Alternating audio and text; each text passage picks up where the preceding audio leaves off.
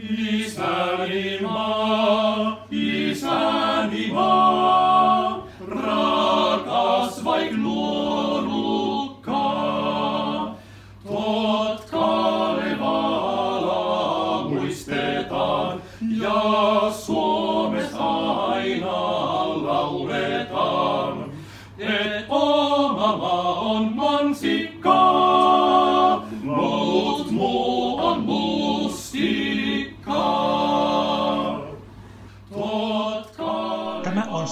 suuri mieskuorovedätys, eli miten nationalistinen kuorosovinismi häivytti naiset kuorolaulun historiasta toinen osa, joka on nimeltään Tapaus Karl Friedrich Zeltzer. Et oma maa on mansikkaa, muut muu on mustikkaa. Karl Friedrich Christian Fasch oli turhautunut. Hän oli nimittäin säveltänyt 16 äänisen upean messusävellyksen, jossa neljä neliäänistä sekakuoroa yhdessä muodostivat yhden valtavan kontrapunktisen kudoksen. Fasch oli sävellyksensä varsin tyytyväinen, mutta teoksen valmistumisen jälkeen oli eteen noussut yllättävä käytännöllinen este. Hänellä ei ollut mahdollisuutta saada kuulla teostaan laulettuna. Fasch oli kyllä tehnyt parhaansa asian edistämiseksi, sillä hän oli kokeillut laulattaa uutta messuaan niin Potsdamin kuninkaallisen kuoron ammattilaulajilla kuin erään kirkkokuoron jäsenistä kootulla tilapäiskuorollakin, mutta hänen luomuksensa oli osoittautunut sen verran vaikeaksi, että sen läpilaulamisyritykset olivat kaikki kuihtuneet kasaan. Kun berliiniläisistä laulunopiskelijoista koostuva ryhmä pyysi Faschia kesällä 1790 johtamaan heidän yksityisesti muodostamansa sekakuoroa, hän suostui ilomielin.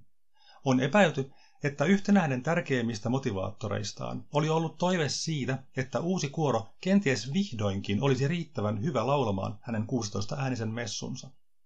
Uusi kuoro, jolla vielä tuolloin ei ollut mitään nimeä, kokoontui kesän 1790 kuluessa harjoittelemaan tiistai-iltaisin eräällä kesäasunnolla. Asunnon omistaja oli antanut tilan kuorokäyttöön mielellään, sillä hänen kaksi tytärtään olivat kuoron jäseniä. Kuoron ensimmäisen kesän kokoontumisista on varsin vähän tietoa johtuen kokoontumisten yksityisestä ja epämuodollisesta luonteesta. Tiedetään kuitenkin, että harjoituksiin osallistui ensimmäisenä kesänä 12-16 jäsentä ja että laulamisen lisäksi illan kulessa juotiin teetä ja keskusteltiin vaihtelevista sivistysaiheista. Laulettaessa Fash hoiti johtamisen tavallisesti pianon ääressä istuen, mikä tapa hänellä säilyi loppuun asti. Talvitauon jälkeen sekakuoro kokoontui uudelle kaudelle toukokuun 24. päivänä 1791. Päivämäärä tiedetään tarkasti, sillä näistä harjoituksista lähtien Fash alkoi pitää harjoituspäiväkirjaa. Toiminta alkoi muutenkin saada vakiintuneita ja muodollisia piirteitä. Kuoroa alettiin kutsua nimellä Berliner Sing Akademie ja sen jäsenmäärä alkoi kiuta tasaista vauhtia ylöspäin. Vuonna 1793 jäseniä oli 43. Seuraavana vuonna kirjoilla oli 66 laulajaa ja sitä seuraavana vuonna harjoituksiin osallistui peräti 84 jäsentä. Vuosisadan vaihtuessa jäsenmäärä huiteli jo toisella sadalla, 200 jäsenen rajapyykki ylitettiin vuonna 1802. Jäsenmäärän kasvu ajoi kuoron paitsi hankkimaan suuremmat harjoitustilat, myös luomaan hallinnollisen organisaation. Vuodesta 1793 lähtien kuorolla oli käytännön asioita hoitamassa hallitus, jossa oli sukupuolikiintiö. Hallituksessa istui kolme miestä ja kolme naista. Ensitöikseen ensimmäinen hallitus määräsi jäsenmaksuksi 12 groschenia, josta kuitenkin ammattimuusikkojäsenet olivat vapautettuja. Taustalla oli ajatus siitä, että musiikin ammattilaiset maksoivat jäsenmaksunsa lahjoittamalla kallisarvoista työaikaansa. Fash teki yksin kaikki taiteelliset päätökset, mutta myös kopioi käsin kuoron tarvitsemat nuotit. Ottaen huomioon kopioimisen työläyden, on hämmentävää, että kuoro ei maksanut Fashille lainkaan palkkaa tai muuta rahallista korvausta. Vaikka Berliner Sing Akademin organisaatio jäsenmaksuineen, osallistumisaktiivisuutta valvovine hallituksineen sekä huonosti palkattuine taiteellisine johtoineen muistuttaakin hyvin paljon nykykuorojen toimintatapoja. Yksi asia erottaa nykykuorot 1790-luvun berliiniläiskuorosta. Berliner Sing Akademin toiminnan päämääränä ei ollut julkinen esiintyminen tai edes sellaiseen valmistautuminen, vaan kuorotoiminnan ainoana tarkoituksena oli jäsenistön sivistäminen musiikillisten tietojen ja taitojen kehittäminen sekä heidän musiikillisen ymmärryksensä syventäminen. Vaikka kuoron toiminta kohdistuikin jäsenistöön itseensä, aivan suljetussa piirissä musisointia ei kuitenkaan pidetty. Keväällä 1794 kuoro alkoi nimittäin järjestää auditoriumeiksi kutsumiaan tilaisuuksia, jotka olivat muuten ihan tavallisia kuoron tiistai-harjoituksia, kuitenkin sillä erotuksella, että niihin kutsuttiin pieni määrä ulkopuolisia henkilöitä seuraamaan kuoron harjoittelua. Nimekkäin kutsuvieras oli varmastikin Ludwig van Beethoven, jonka kerrotaan vuoden 1796 auditoriumien jälkeen siirtyneen pianon ääreen ja ilahduttaneen kuurlaisia improvisoimalla variaatioita harjoituksessa kuulemansa Fashin kuurlalun pohjalta. Kuoro aloitti julkisen konserttitoiminnan vasta Fashin kuoltua, tai oikeammin muotoiltuna, Kuoro aloitti julkisen konserttitoiminnan hänen kuolemastaan johtuen.